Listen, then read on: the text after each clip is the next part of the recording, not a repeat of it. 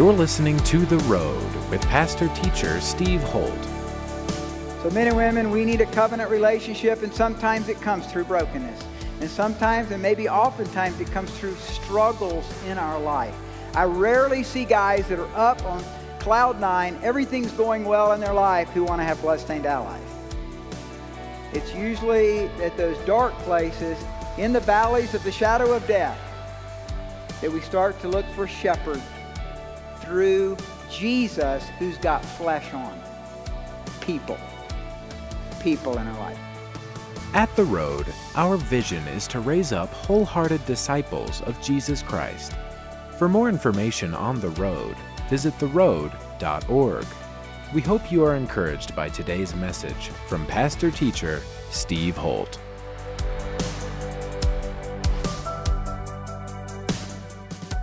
We are in 1 Samuel 18, and this is the last message I'm going to do on the series Worshiper Warrior on the life of David. As you know from my book, you that have bought the book, 21 chapters, I could go on and on and on. But I believe God's leading us now to move into a kingdom of God revolution starting next week. But the situation with David, and I felt like this was a, this was a good, good place for us to close it up as far as this series on David is he has defeated Goliath. We looked at that last week. The last two weeks, we've, t- we've talked about David and Goliath and having a God saturated imagination. Well, now he, he's in Saul's court, and all kinds of things are about to happen in his life, and he's going to need what I believe is one of the most important things in your life.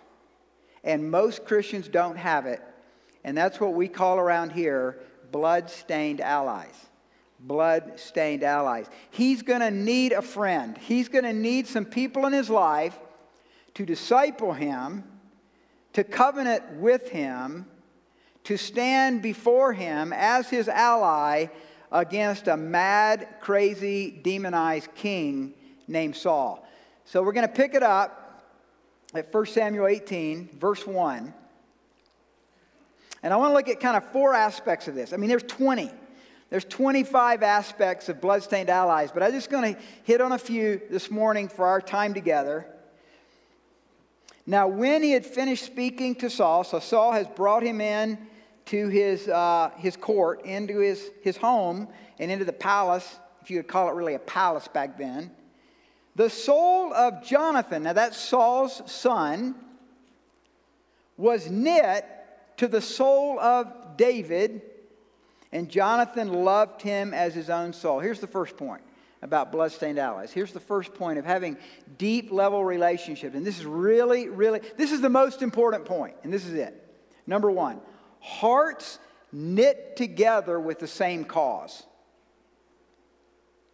Men, you need some men. Women, you need some women in your life. And I don't think it needs to be more than two or three where your hearts are knit together with the same cause.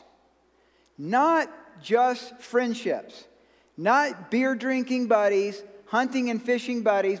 By the way, you can have those and be bloodstained allies, but you can have those and not be bloodstained allies. How many of you know that? You know, most of the fellowship in the church at large is very, very superficial. You know, in, in, some ways it needs to be, and here's what I mean by that, is that you don't want to open up your heart to just anybody. So I expect when I'm out in the lobby and I'm meeting someone for the first time, how are you doing? They say, oh, I'm just doing, I have had a great weekend, and yet I'm finding out they're going through a divorce or something. Well, they don't trust me. I don't trust them. But we need some people. And it starts with your spouse, I believe. That's the first bloodstained ally, is your spouse. And that takes a lot of work, right? Men, right, women? I mean, it's hard to have your spouse be your bloodstained ally. But it starts there, and it's knit together, and this is so crucial, with the same cause, the same mission. My wife and I are about as different as night and day. If I say right on almost everything, she says left. If I say red, she says black. Those are the Georgia colors. Of course, she would say that. Um, But we are, we are just total opposites. She thinks differently than me. And we figured out somewhere along the way, because of our, our, our mission being the same and our commitment from the beginning of the cause being the same, over all of our bumps and all of our struggles, we actually had our hearts get knit together over the years. We really passionately love each other. And we love hanging out with each other. Um, last week, when we did Valentine's Day, um, I spoke at Men with a Purpose at the Pinery, which was really exciting and fun. And then we went to the Broadmoor. And I got this really great deal at the Broadmoor, so we stayed there. And it was just so much fun to be together. Our hearts are knit together, but it's taken a lot of work, it's taken a lot of hard effort to get there. But then, but then I'll share later some things that have happened in my life that knit me together with some men here in this fellowship through some really tough times. Men, you need some men. So the reason I say this is because I'm not talking about necessarily the people you go to work with or have a cubicle next to you and you have a lot of things in common. I'm talking about same cause, same mission, same vision. I can't tell you how many times in counseling with, with people who are going through a divorce or going through a struggle or something, they say, Well, well Susan said, nah. I said, Who's Susan? Oh, well, she's this lady at work, and she's had three divorces. And it's like, so you're getting her advice about staying together in marriage with her track record. And it's like, uh, hello, bump, bump, bump, anybody home? And, and, and I say that, and I'm sorry if some of you fall into that category, but the reality is you need some bloodstained allies, same cause, same mission, glory of God on the face of the earth. Passion for mission to see, see Christ's name exalted in your own heart. A kingdom of God revolution begins in our own heart. And so when we start having friends like that, they say, Well, how are you doing with the Lord? It seems like, from what you told me, that you exaggerated the truth here. I think you need to repent. But it's, it's blood stained allies. That means it's reciprocal. How many would say you struggle with sin sometimes? what I love about the road is you guys are all pretty honest most of the time. Elijah had Elisha. Even Jesus had Peter, James, and John. Paul had Barnabas, Silas, and Timothy. Men and women, I'll share with you a couple stories at the end of my message today. Every, all great men and women who've done great things for the kingdom had bloodstained allies. Matter of fact, I'd be willing to wager this that it's almost impossible to live the Christian life successfully, year after year after year, without blood stained allies. And whenever I see someone falling away, and we see it all the time, people who are once walking with God who decide to go their own way, they usually don't have anybody in their life who's a bloodstained ally. Now, they did.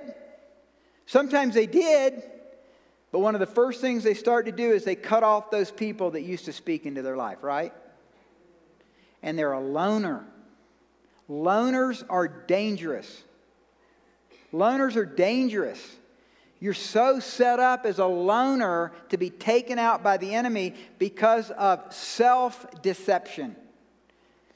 Every one of us have the capacity of self deception where you run through your mind all your own alibis about your particular situation of this or that. And if someone else who also isn't on that same journey with you for the kingdom of God and seeking the kingdom of God, who can say, uh, Steve, I don't see it that way. Liz does this all the time and it makes me so mad. she did it this morning. I said, honey, I've got to speak on bloodstained allies. I don't need any living examples right now. no, she did. She came up to my office and that woman. She's down there teaching your children right now. She's a godly, beautiful woman, but Anyway. Right? Right? You guys know what I'm talking about? If you don't know what I'm talking about, you don't have any blood-stained allies.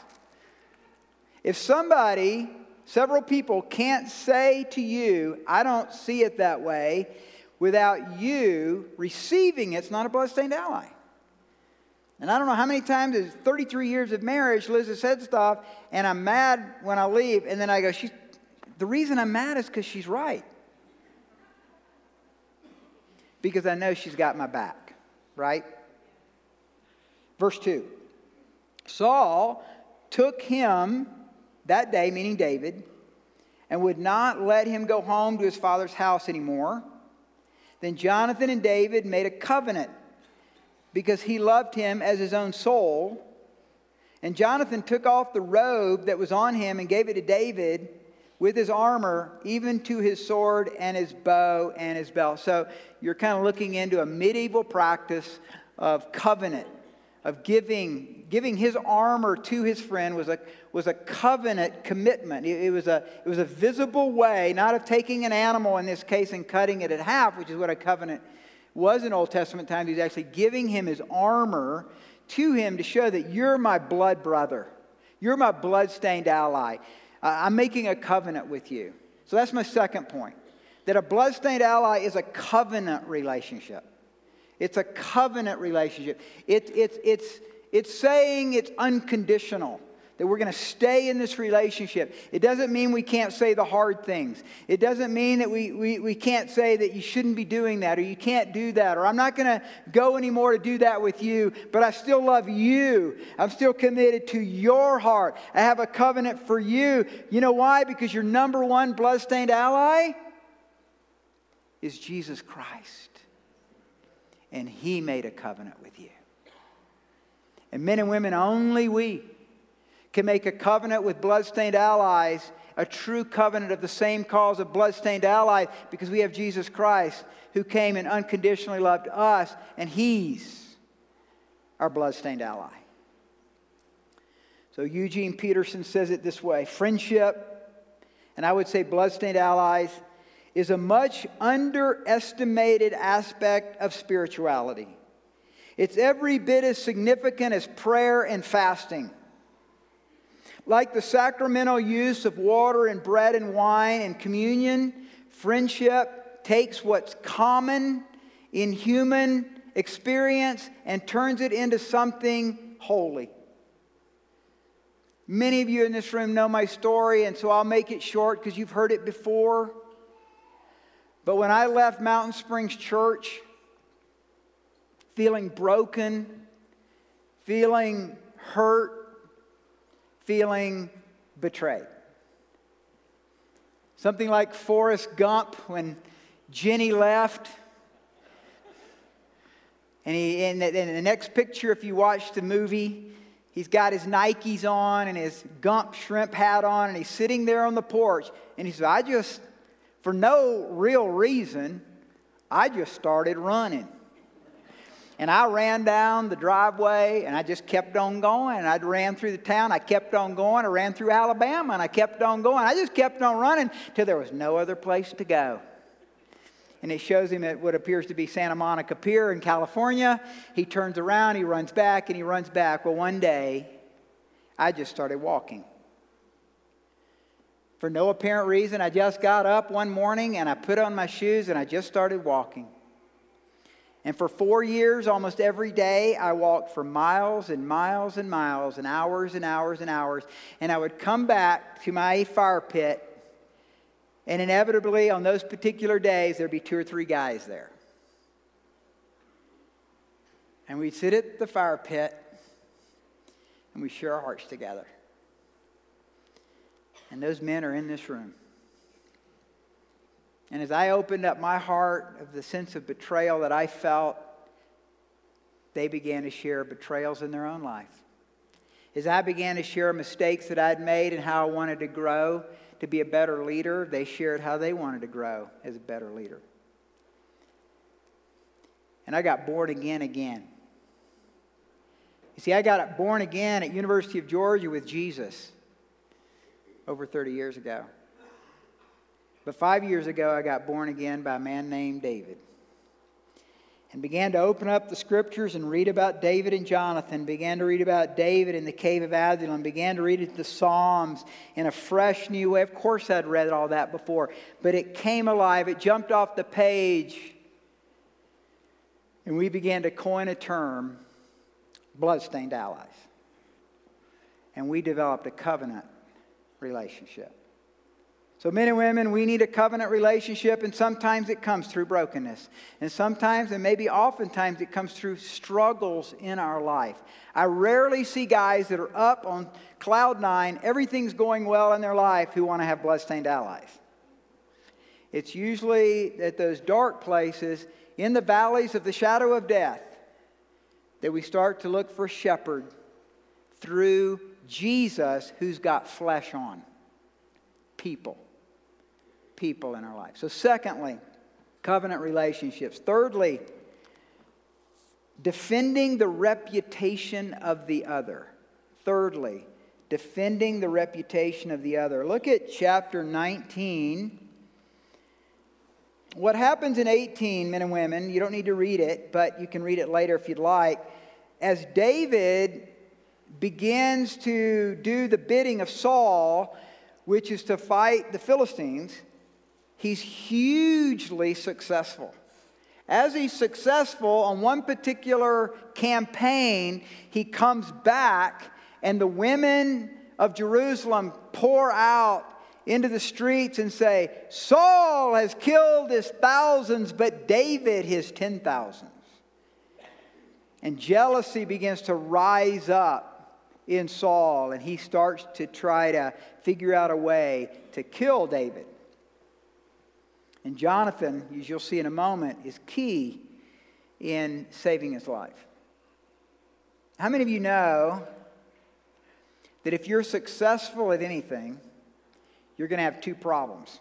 Actually, you're going to have three. The first one is pride in your own life. I would say the more anointed you are in something, the more you will struggle with arrogance and pride. Secondly, somebody always wants your job. If nobody wants your job, you're not successful yet. But as soon as you start getting successful, get ready because jealousy is going to be in somebody. It usually starts in your own family. It's really interesting. You know, uh, the idea of a prophet not being welcome in his own hometown or in his own family. But then the third is the IRS always wants their part too. So that's the third one.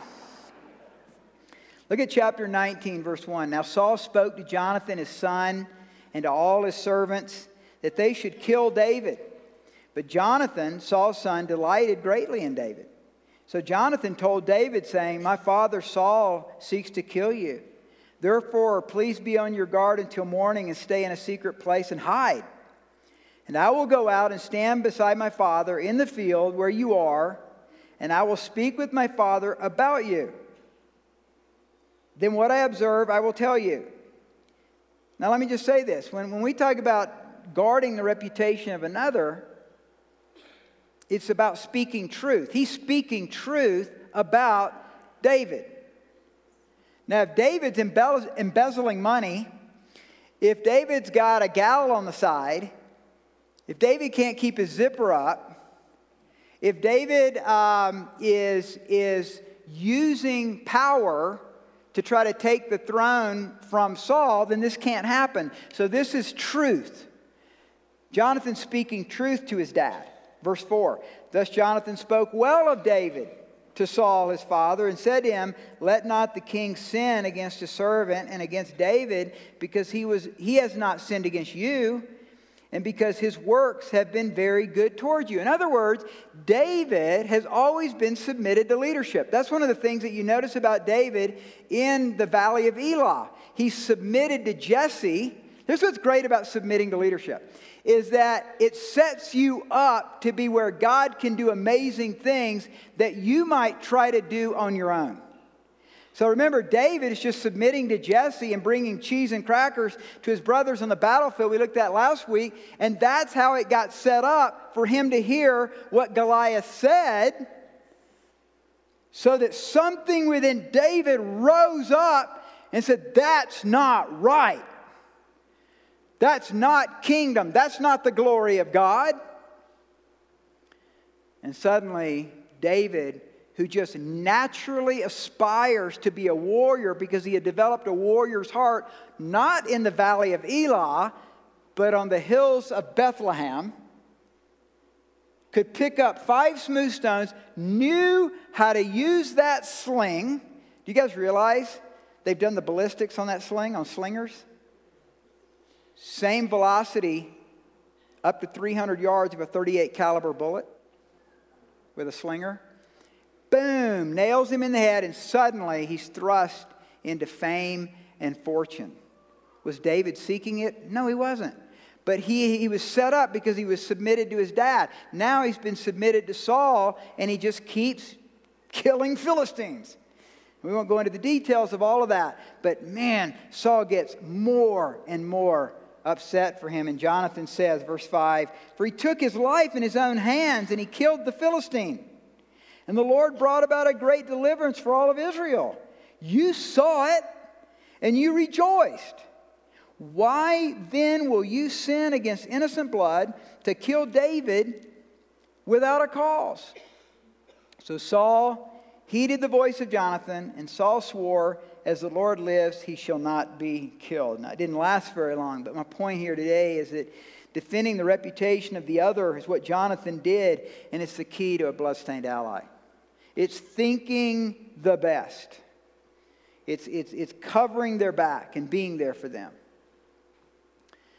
And then, fourthly, lastly, look at chapter 22. The rest of the story is a battle of, of uh, David on the run and constantly, constantly trying to figure out what to do next because he's faithful to what Saul does. Saul's contrition right here doesn't last very long. Jonathan's loyalty to David only grows stronger. David's on the run, and we come to chapter 22, one of the great chapters of the Bible. David therefore departed from there, and he escaped to the cave of Adullam. So when his brothers and all his father's house heard it, they went down there to him. And everyone who was in distress, everyone who was in debt, Everyone who was discontented gathered to him. So he became captain over them. And there were about 400 men with him. You may know the rest of the story that um, these 400 become his 400 mighty men. Fourthly, bloodstained. These are men and women who identify and suffer with each other's pain and shame. How many of you know that Proverbs 28 21 is really true? Men will transgress for a loaf of bread. How many of you would say that at some case in your life, either a job or, or a marriage or a situation, you've been betrayed by people you thought you could trust? Yeah. Usually, whoever pays the best wins their heart. Isn't this interesting? These guys that come to David. You guys that are in this room that were a part of the fireside chats, my bloodstained allies by the fellowship of the ring. How many times I told you you're just the malcontents of the cave of Adullam type people? And they all went, Yeah, that's us. And we all had our story. Let me quote from my book, the way I explain it here. What is it that draws these men to David? Why do they come? Samuel writes to emphasize their desperate state. They were malcontents, failures, the desperate. What's curious is that they are men who can identify with David. The allies of Adullam are men just like David. They get it, they understand the plight of David. Just days before, they would have never identified with anything about David. This blessed son of Jesse, this rock star, this MMA Goliath slaying world champion, son in law of the king of Israel. There's nothing about David that these bankrupt, indebted thieves could have related to. But now David suddenly become one of them. David is one of them. He has nothing. He's lost everything. He's in distress. He's in debt. He's discontented. David is the captain of all their problems and all that they've lost. But now his life is their life. That's what allies are. Allies are men who are vulnerable and broken together. Allies are a group of ragamuffin men and women who love each other. The allies at Adullam were a gang of beat up men who know they had nothing to bring to the table except themselves. They have nothing, and anyone looking in would say they are nothing. You realize, do you realize when you say you're nothing, let me say this when you say you have nothing, it's true. But when you say you are nothing, that's shame. That's not true. But they have everything. Allies are men and women who are mutually desperate for God, for a captain, for a cause, and for a purpose. The allies of Absalom know that David has what they need. There is something about David that they all long for. They want David because David wants God. That's what we all need. We all need allies of Adullam.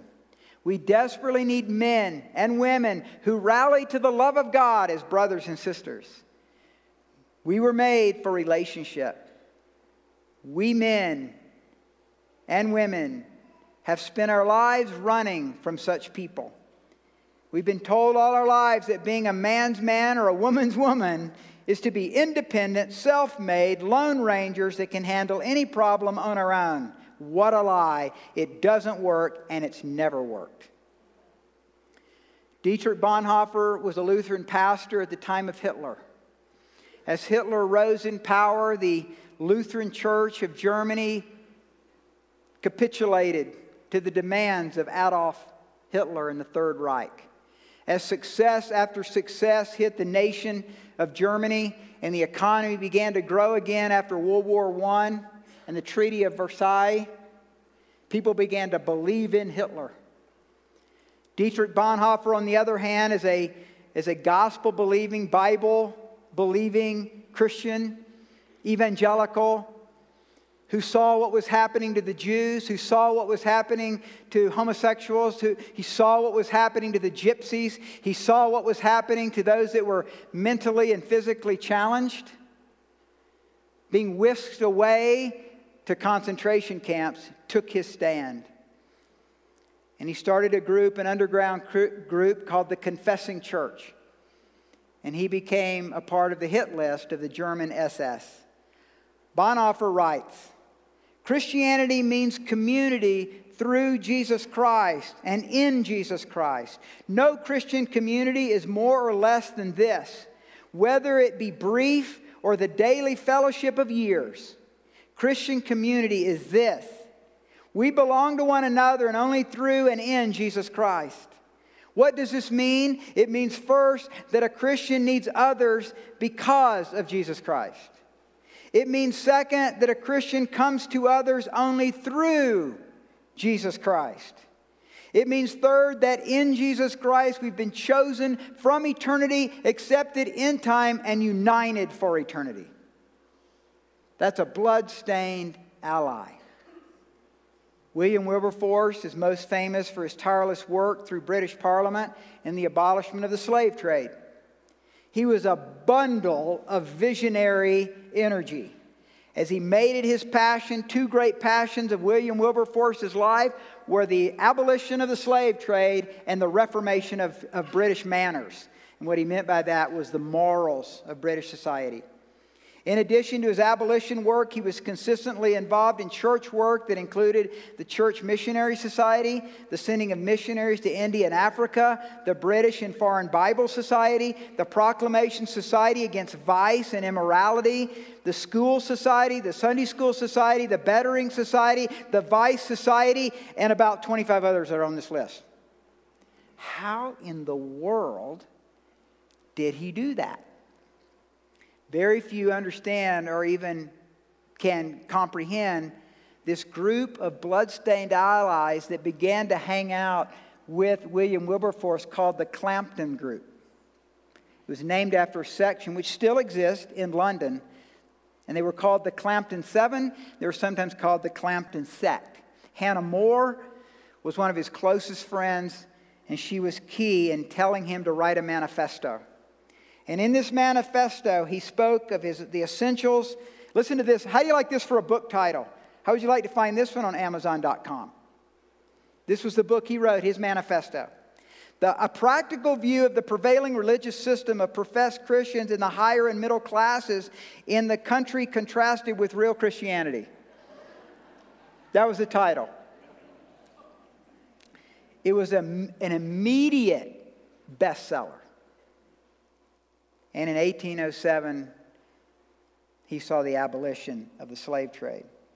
But with the defeat, the first time of the abolition in 1789, Wilberforce and his closest friend Henry Thornton called together a group that become, became known as the Clapham Sect, and they began to apply their Christianity to all aspects of culture. Talk about a kingdom revolution. This was a kingdom revolution. The Clapham group believed that they were representative of God's kingdom on earth and the faithful stewards of all that God had given them. Together, this Clapham Fellowship sought to make the British Empire an instrument of social and moral welfare of all people. Throughout their time together, they remained remarkably committed to these goals. It's interesting, I was reading about them this week, and um, they had some interesting characters in their group. One, uh, Hannah More, called them, we're kind of like Noah's Ark clean and unclean animals all hanging out together. Men and women, as God gives you a personal kingdom revolution, as you begin to develop, to develop those bloodstained allies in your own life, He's going to use you. He's going to use you in a mighty way. As we begin to trust God with these areas of our life, watch out. Watch out, because God's going to just so move in power through you. You've been listening to The Road with Pastor Teacher Steve Holt. We hope you have been blessed by today's message. To connect with us further, visit theroad.org. If you are walking through a difficult time, we want to pray for you. Go to theroad.org, click on the Ministries tab, and go to our prayer page to send us your prayer request. Thanks again for tuning in today, and be sure to listen to the next edition of The Road with Pastor Teacher Steve Holt.